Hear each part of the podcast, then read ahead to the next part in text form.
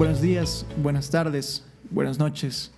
Estamos aquí en el segundo episodio de este podcast, una serie de podcasts en los que vamos a hablar sobre cómo el gobierno ecuatoriano trató la situación del covid diecinueve y lo que está generando una crisis económica, política, social y crisis de salud. Para esto tenemos aquí de invitado vía llamado de WhatsApp a un emprendedor digital, emprendedor digital que reside ahora en Madrid, España, y que nos va a dar su punto de vista sobre cómo el gobierno está tratando esta situación y las medidas que él cree posibles y necesarias para enfrentar una crisis económica en el Ecuador. Eh, vamos a dar la bienvenida también a Edwin Naranjo. Edwin, otra vez un gusto tenerte aquí. Muchas gracias, César. Es chévere compartir otro momento acá con nuestras personas que nos escuchan. Eh, es una grata fortuna de tener acá a Kevin. Es una persona que está empapada del tema, entonces nos va a ayudar bastante sobre el otro lado para ver la otra cara de la información, para ver qué es lo que está pasando netamente por allá, cómo se da la información, de qué manera se da la información y en cuánto uno se puede colaborar.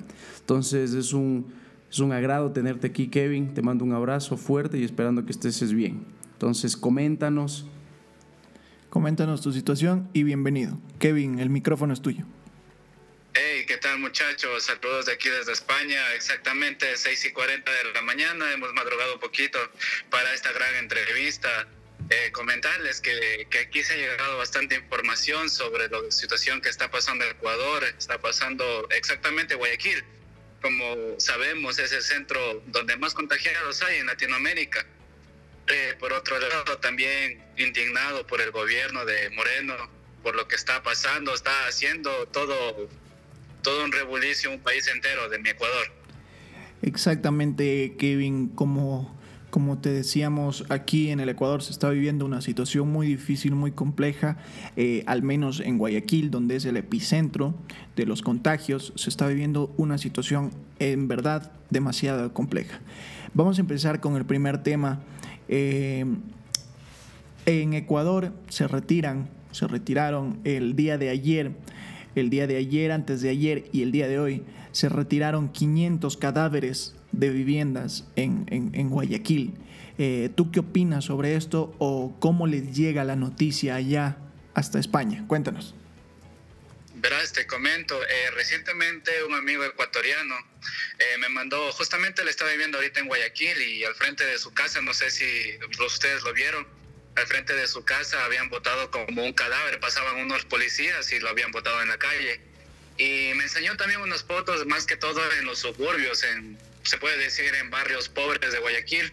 Es donde más cadáveres he visto por las imágenes, videos que me mandan mis amigos, colegas de Guayaquil. Y es súper duro la situación, en realidad es súper penoso ver cómo un Ecuador está hecho pedazos a nivel. Acá, por ejemplo, en España hablan mucho de Ecuador, que se debía de haber tomado medidas de primer contagio que hubo, como lo hicieron ciertos países de aquí de, de Europa y así, países europeos, todo eso. Es una situación muy grave, para mi parecer, que estoy viendo ahorita a distancia, ¿no?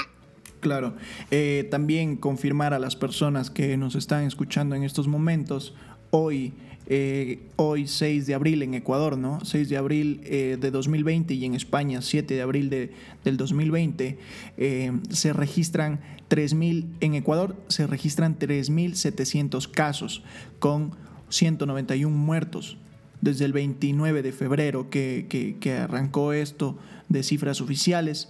Eh, un sesenta y siete por ciento de los contagios se concentra en la zona eh, sureste de este país, es decir, en Guayaquil, eh, eh, este país que tiene diecisiete punto cinco millones de personas. Eh, ahora, Kevin, eh, el viceministro de Salud, Ernesto Carrasco, eh, había declarado la víspera que mil seiscientos, trabaja- mil seiscientos trabajadores del aparato sanitario estaban infectados. Entonces, lo que quiere decir es que ni siquiera los trabajadores tienen las medidas necesarias para cuidarse. ¿Tú, tú qué opinas sobre esto? Eh, sí, realmente está grave situación. Justamente mi cuñado, que trabaja en el ámbito de salud en Machala, me comentaba de que no les llegaba, o sea, suficiente lo que son de bioseguridad, ¿no? Y me comentaba que supuestamente el, vice, el señor vicepresidente Otto había donado no sé cuántas, o sea, no sé cuántos trajes para seguridad, para todo eso, pero realmente es una gran mentira. Este, doctores, enfermeros dicen que es mentira, porque por lo que me cuentan, eh, han muerto cientos de enfermeras, eh, están tiradas en los hospitales, eh, realmente no han recibido ayuda humanitaria, se podría decir, para los enfermeros, doctores de, del gobierno de allá de Ecuador. Muy bien, Kevin, una consulta, que estamos acá nosotros como como medios informativos para dar, hacértela, ¿no? En España, ¿cómo están llevando la situación? Me refiero en el ámbito de salud. ¿Hay medicamentos, hay aparatos, hay mascarillas, hay equipos de protección para los doctores? ¿Hay este proceso que nosotros estamos pasando? ¿La situación la controlaron bien? Me refiero que ya se les salió de las manos, es verdad, pero ¿se abastecieron con los insumos? Con de tanto de comida para la gente que está haciendo la cuarentena y para las personas trabajadoras, me refiero a doctores, a enfermeras, ¿están haciendo su trabajo protegidos o tienen el mismo problema de acá del Ecuador? Eh, verás, te comento, el gobierno de acá de España, sí, una de las fallas del gobierno fue no actuar con rapidez, ¿no? Cuando se tuvo los primeros casos aquí en España. Pero lo, este, lo bueno del gobierno es que supo actuar rápidamente en el ámbito de enfermerías, eh, dio bastantes bioseguridad a lo que son a los doctores, enfermeros. Aquí se está tratando bastante bien lo que es el tema de salud, se está tratando de controlar. Como muchos sabemos, llegaron eh, de China unos médicos especialistas que supuestamente se dice que eh, combatieron en Wuhan estos contagios, pero realmente cada día aumenta más, porque antes de que dieran el toque aquí en España definitivo, la gente salía como en Ecuador, como en Guayaquil, no hacían caso y todo eso, pero viendo la situación grave, entonces el gobierno de aquí español Eh, decretó, es un toque de queda definitivo, no puede salir las veinticuatro horas del día, al menos que sea una emergencia o por comida, y por eso yo creo que en Ecuador deberían tomar estas medidas. Correcto, Kevin. No y en el aspecto, en el aspecto, ¿colapsan los hospitales? ¿Cómo ves? Ahí la situación es muy diferente por la que uno se imagina en relación al proceso, cómo manejan los gobernantes. ¿Es diferente, es bastante diferente el proceso? Sí, es muy diferente. Hasta llegaron al punto de abrir coliseos de aquí de España. Me estaban informando de que van a abrir un estadio también para poder meter ahí a la gente contagiada, y también, más que todo, también están abriendo escuelas y colegios para meter allá a la gente. Aquí, o sea, es, se está controlando, que cada día aumentan más, sí, las muertes y todo eso, pero se está controlando de a poco. Ah, ok, chévere. Información bastante útil para nosotros, porque no se trata solamente de manejar la situación, sino de prevenir también. Entonces, claro. Muchas gracias por esa, por esa información que eh, realmente nos ayuda. Bueno, eh, ahora, Kevin, eh, tú desde el punto de vista emprendedor, desde el punto de vista visionario, eh, emprendedor digital, ¿tú cómo crees que el Ecuador debería eh, afrontar una crisis, una, ya no una posible crisis económica, más bien una inminente crisis económica? ¿Tú cómo crees que el Ecuador debería afrontar esta crisis económica que se le viene mínimo para los diez, quince años en el futuro? Cuéntanos.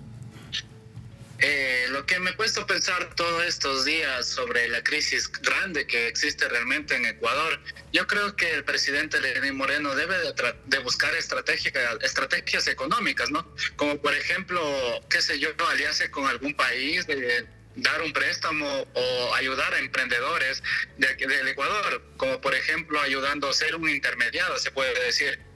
Por ejemplo, vámonos al ámbito audiovisual. Por ejemplo, aquí en España existen bastantes buenos este, empresas de audiovisual. Yo qué sé yo, el gobierno tendría que ser un intermediario para poder que los aquí los ecuatorianos eh, puedan sobresalir, ¿no?, de la crisis y todo eso. O sea, es mi opinión y mi punto de vista. Claro, entonces tú lo que estás proponiendo es que el Ecuador empiece a generar eh, microcréditos o créditos para personas emprendedoras y así reactivar la economía. Es, en eso es lo que estás diciendo, ¿verdad? Eh, ahora, eh, sí, ¿tú, ¿tú tienes familiares aquí en Ecuador, Kevin? Sí, tengo exactamente en Quito, tengo familiar. Ya, yeah. y eh, ahora... ¿Cómo les ha afectado a tus familiares la crisis? ¿Cómo está afrontando tu, tu familia o tus conocidos la crisis? Tal vez tienes personas que se han contagiado. Cuéntanos. Eh, te cuento que gracias a Dios no ha habido personas que yo conozco, familiares contagiados. Eh, referente a sobre la economía, eh, tú sabes que hay a veces familiares que viven el día a día. Y todo esto está muy complicado porque supuestamente el gobierno, hasta donde yo supe, había ofrecido un, una cierta cantidad de dinero como bono. Si no me equivoco, quiero que me aclares esa parte. Claro, eh, a ver, este es un tema que nosotros vamos a, íbamos a tocar en un podcast eh, posterior, pero cabe, de, vale la pena recalcarlo. Eh, el bono de, de, del MIES de emergencia, que iba a ser de sesenta dólares, en la mayoría de los casos, por no decir todos, está resultando una total estafa. No sé, Edwin, ¿tú qué tengas que aportar? Según las averiguaciones que se hacen mediante cuando uno va a salir en este tipo de programas, hace el estudio de un preángulo total, ¿no?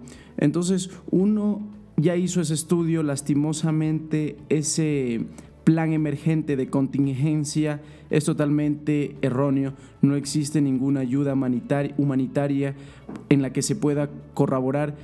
Eh, si bien es cierto, hay personas que realmente necesitan, Kevin, esa ayuda, ¿verdad? Necesitan esa ayuda, como dice César, viven del día a día, viven con tres dólares diarios que les alcanza netamente para un pan, para leche, para huevos, etcétera. Entonces, ese tipo de personas, yo me tomé la molestia de acceder al link, a ayudarles a, a meterse a la página y lastimosamente les sale que no están aptos para recibir ese bono. Exacto. Entonces, la pregunta aquí es, Kevin, ¿en verdad están haciendo los, los, los, el código de contingencia? ¿En verdad están haciéndolo? ¿O realmente su sistema no funciona al igual que su gobierno? Porque esto nos da, nos da a pensar de que en verdad, si es verdad lo que están haciendo, no está sirviendo para nada, porque la gente que en verdad necesita no está saliendo favorecida, está saliendo favorecida otro tipo de gente que tiene la osadía de publicar en redes sociales de que en verdad les llegó la ayuda, pero estamos hablando de gente que está cómodamente en sus casas, que tiene televisión, tiene internet, tiene sala, comedor, cocina, tiene todo, o sea, tiene todo y prácticamente la gente, la gente de la tercera edad, la gente que no tiene la posibilidad de acceder a la página, ¿verdad? Esa gente no está saliendo favorecida, esa gente la están excluyendo. Exacto, te iba a comentar sobre esto de que, como tú bien dices, no les está llegando el bono. Eh, yo tengo allá este, familiares que son de un poco de escasos recursos y yo hablando con ellos, así mismo por vía llamada, me comentaban de que ellos se habían inscrito para el, para el bono y les habían dado por aceptado, pero hasta el día de hoy ya ha pasado como una semana y todavía no les llega el bono ni lo que les iban a ofrecer ni que les iban a ayudar sobre esto de... del coronavirus. O sea, es verdad que no están cumpliendo realmente el gobierno con lo que dice a través de sus cuentas de la televisión, o sea, están mintiéndole al pueblo ecuatoriano. Eh, ahora, eh, ahora vamos eh, con esto de Lenín Moreno, el presidente de, de la República del Ecuador, donde nosotros estamos, eh, dijo, y cito, que no habrán despidos intensivos o no habrán despidos ahí te por empresas.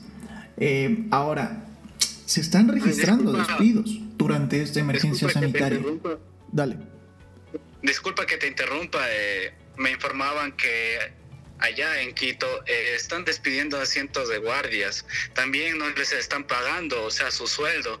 Supuestamente los están engañando, que les dan una tarjeta de, de tía de ochenta dólares para que pasen todo un mes, pero tú sabes que con ochenta dólares no se alcanza porque, y más cuando hay, viven con familias, son familias bastantes, no se alcanza esos ochenta dólares. Eh, yo creo que está haciendo, está colapsando realmente el gobierno de Ecuador.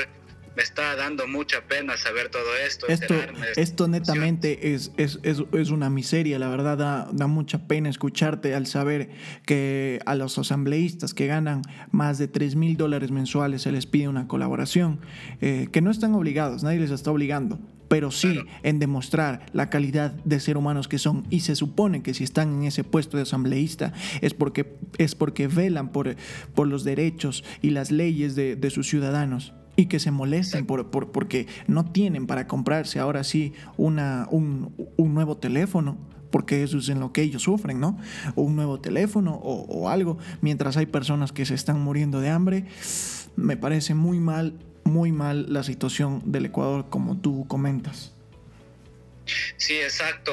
Como tú mismo lo recalcas, existen grandes banqueros, empresarios que literalmente solo piensan en ellos, no piensan en un pueblo que se derrumba cada día más. Exacto. Por esto, un Guayaquil que necesita de la ayuda de todos. Exacto. Es algo complicado. Ahora, cito, eh, la empresa, permíteme un rato, dice... La, la empresa que está haciendo estos despidos intensivos, eh, lo que está explicando, no vamos a dar nombres, la empresa que está dando estos eh, eh, despidos intensivos está explicando que se trató de una reestructuración, ya que las ventas y producción han caído muchísimo y que sus, esto recalco, y que sus decisiones están amparadas ante la ley. Eh, nos aseguran que la gente que ha salido tiene la palabra de empresarios, de que cuando las operaciones se estabilicen serán los primeros en ser tomados en cuenta, en ser tomados en cuenta, más no los primeros en retomar el cargo que tenían las personas que fueron despedidas. Esto está pasando en España, esto está sucediendo, está habiendo despidos ahí. Eh, te comento, eh, aquí en España es dando a la gente ecuatoriana que vive del día a día, por ejemplo, albañiles, eh, o sea, en restaurantes que han trabajado en restaurantes, les están ayudando con una cierta cantidad de dinero, eh, que en dólares sería como unos doscientos dólares, o sea, que alcanza para sustitu- su, o sea, para, para estar siquiera una semana. Eh, justamente aquí en España se han, sí se han registrado despidos de trabajos, porque tú sabes que más aquí lo que hay es industrias. Eh, por ejemplo, industrias de comida, todo eso han bajado bastante porque ya los personal no quiere arriesgar su vida para poder, o sea, seguir laborando por este virus. Y sí está complicado aquí también porque sí se, sí se han registrado despidos así de la noche a la mañana, se puede decir. Sí está también aquí un poco complicado esa parte, pero aquí sí saben sostener, se puede decir, la economía aquí en Europa. Bueno, debe ser, te digo, un, hagamos un hincapié en la parte de cómo se puede sostener la economía en Europa y en otros países. Es nada más y nada menos, wow, sorpresa, sorpresa, es por la administración de un gobierno, ¿verdad? No vamos a echar ahorita la culpa a nadie porque ya sabemos el panorama que tenemos, pero sí vamos a hacer un hincapié tremendo para que la ciudadanía acoja este tipo de, de información, que si las cosas se salen de control en un gobierno, que hasta ahora en este punto tenemos... que los car- lo re- me, me refiero en el hecho en el que estamos viviendo, ¿no? Antes eh, echarle la culpa al gobierno era totalmente fuera de lugar.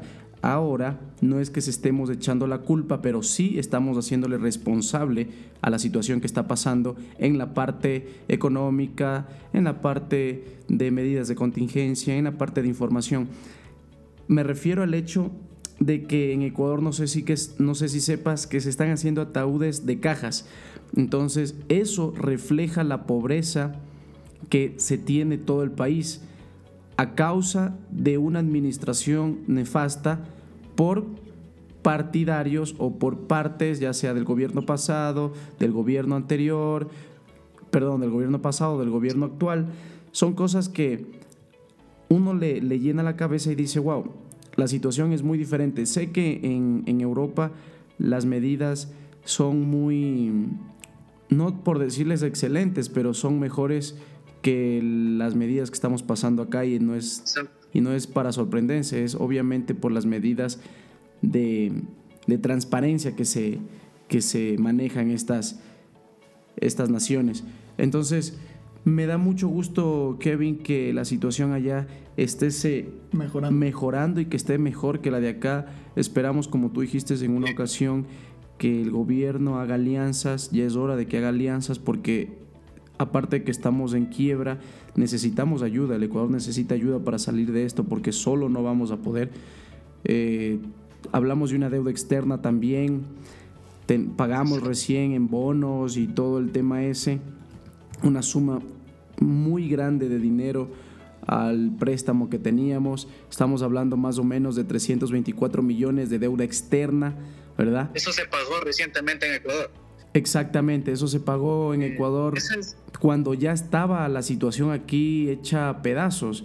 Se pagó trescientos veinticuatro es... millones, Kevin, ¿me escuchas? Se pagó trescientos veinticuatro eh, millones por concepto de bono soberano que vence... que vencía el veinticuatro de marzo.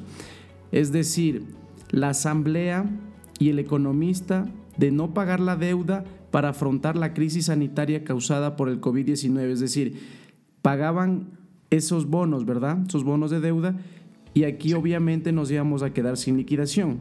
Aparentemente se había pagado eso para acceder a un préstamo, ¿verdad? Del Fondo Monetario Internacional. Ya. Yeah.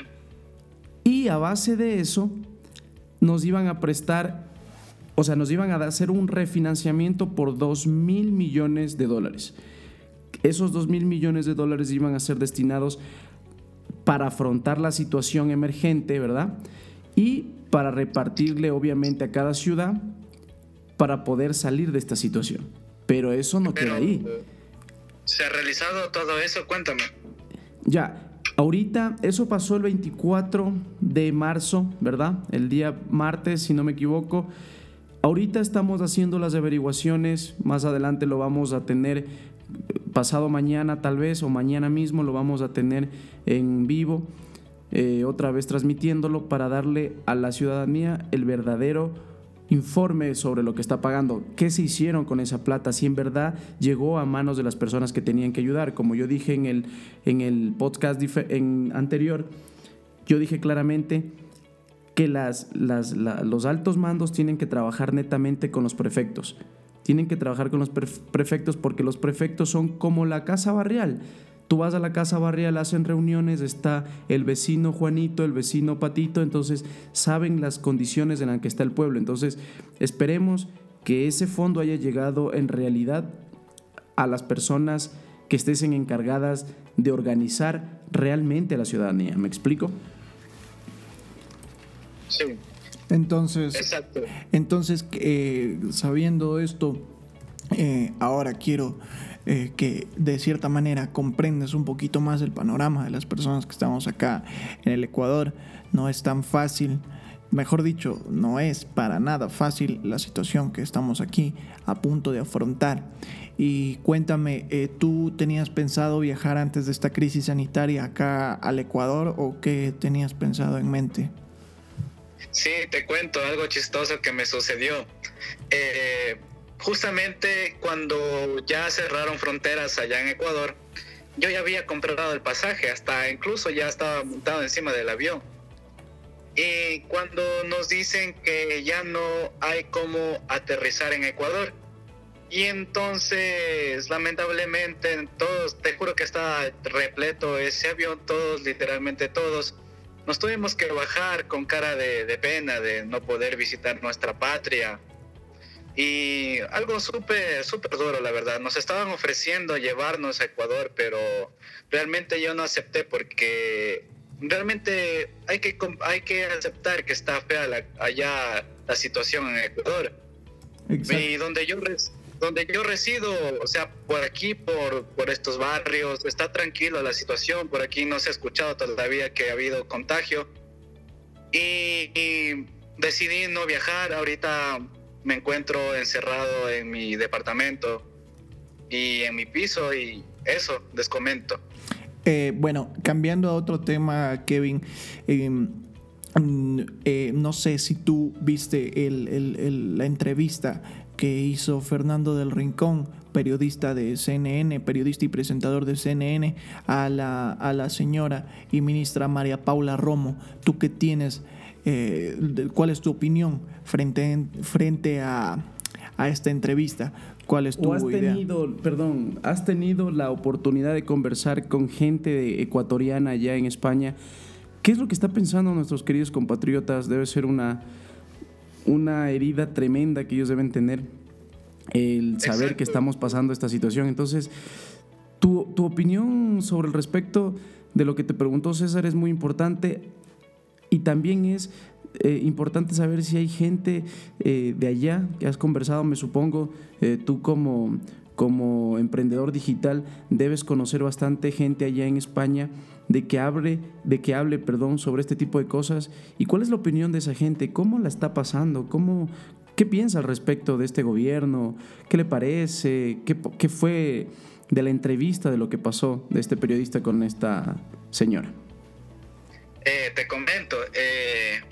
Justamente, este, cuando fue hace dos días atrás me mandaron la entrevista con la señora Paula Romo. Eh, realmente triste porque no sabe decir la verdad a, a la prensa internacional.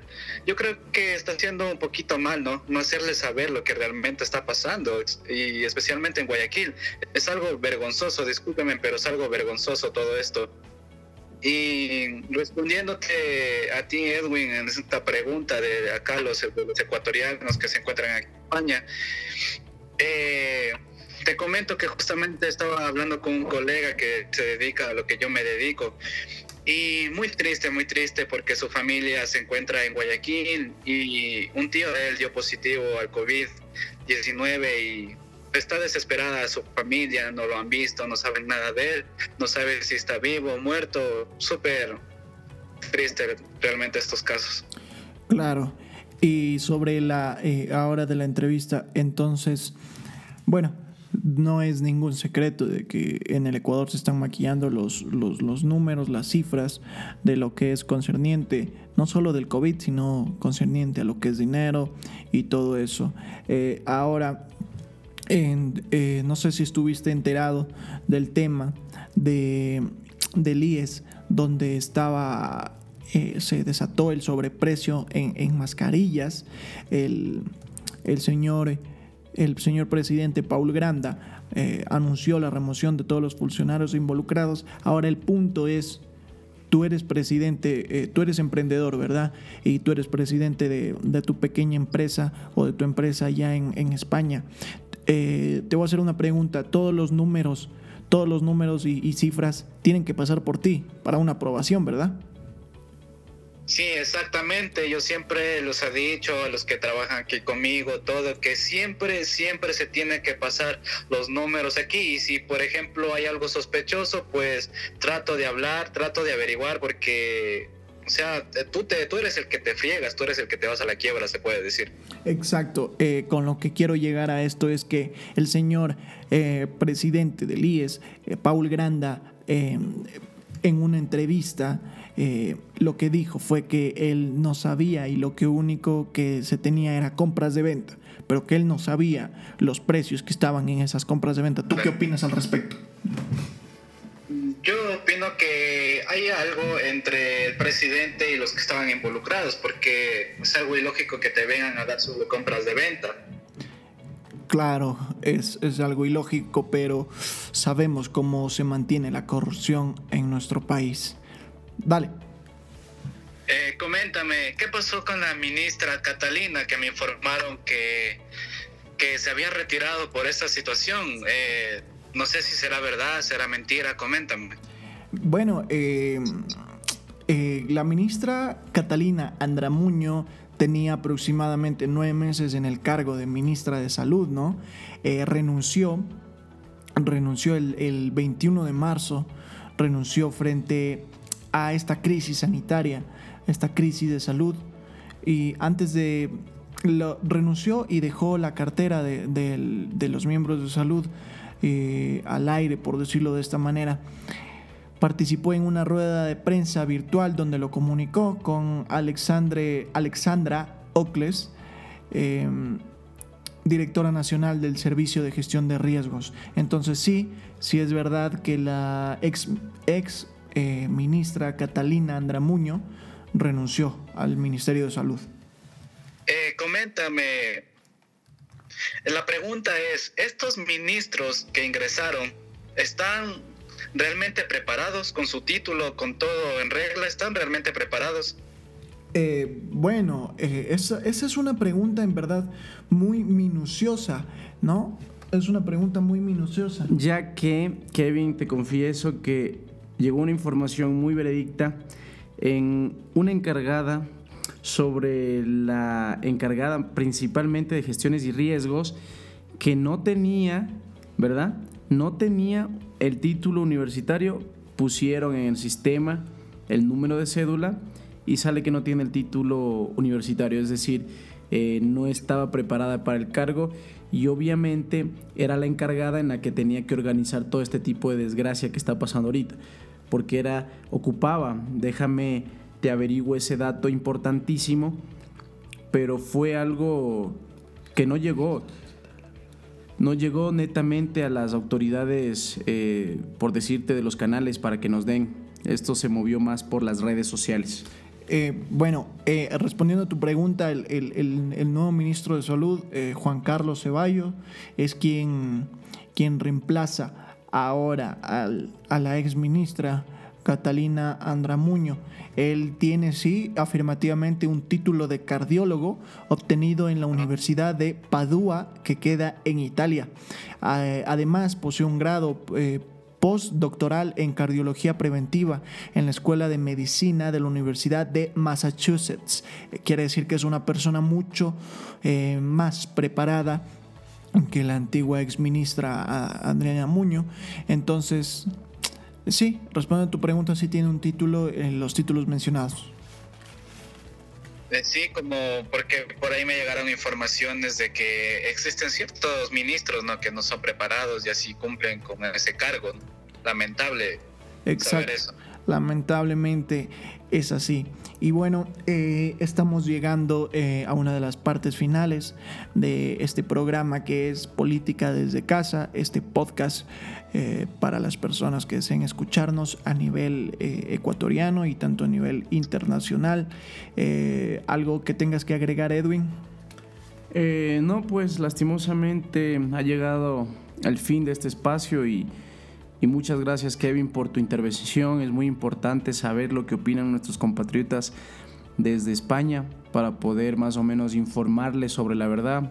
Acuérdate que hay mucha desinformación en estos tiempos y siempre tiene que haber una información neutral, ni para acá ni para allá, sino para la gente eh, común, la gente como nosotros, la gente que está en el día a día, la gente que está batallándola, la gente que se la está sudando afuera. Entonces es importante que nosotros demos ese tipo de información correcta, averiguamos nosotros obviamente de fuentes importantes, de fuentes veredictas sobre todo, y pues damos ese tipo de información a la gente para que estés eh, al pie de lo que realmente estés pasando.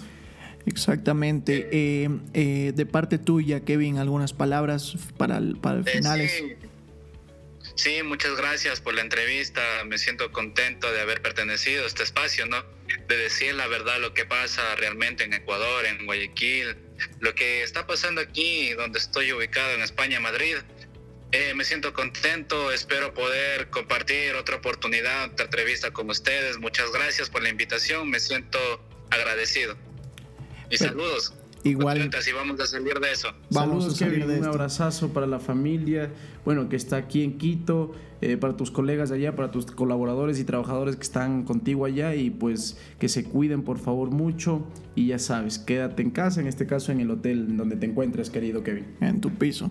Y bueno, eh, gracias a todas las personas que escucharon este capítulo número dos, el podcast número dos de esta serie de llamada Política desde Casa.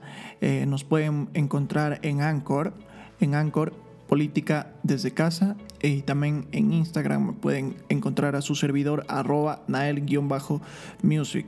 Eh, será hasta la próxima y muchas gracias. Muchas gracias con todos. No se olviden revisar las redes. Y ahí también está la mía, Edwin José Naranjo Parra, en Instagram. Cualquier pregunta, cualquier duda, cualquier tema que quieran que nosotros averigüemos para que ustedes estén con toda la tranquilidad desde sus casas escuchándonos. Nos vemos, compatriotas. Ha sido un gusto. Un abrazo, hasta Kevin. Hasta la próxima. Un abrazo.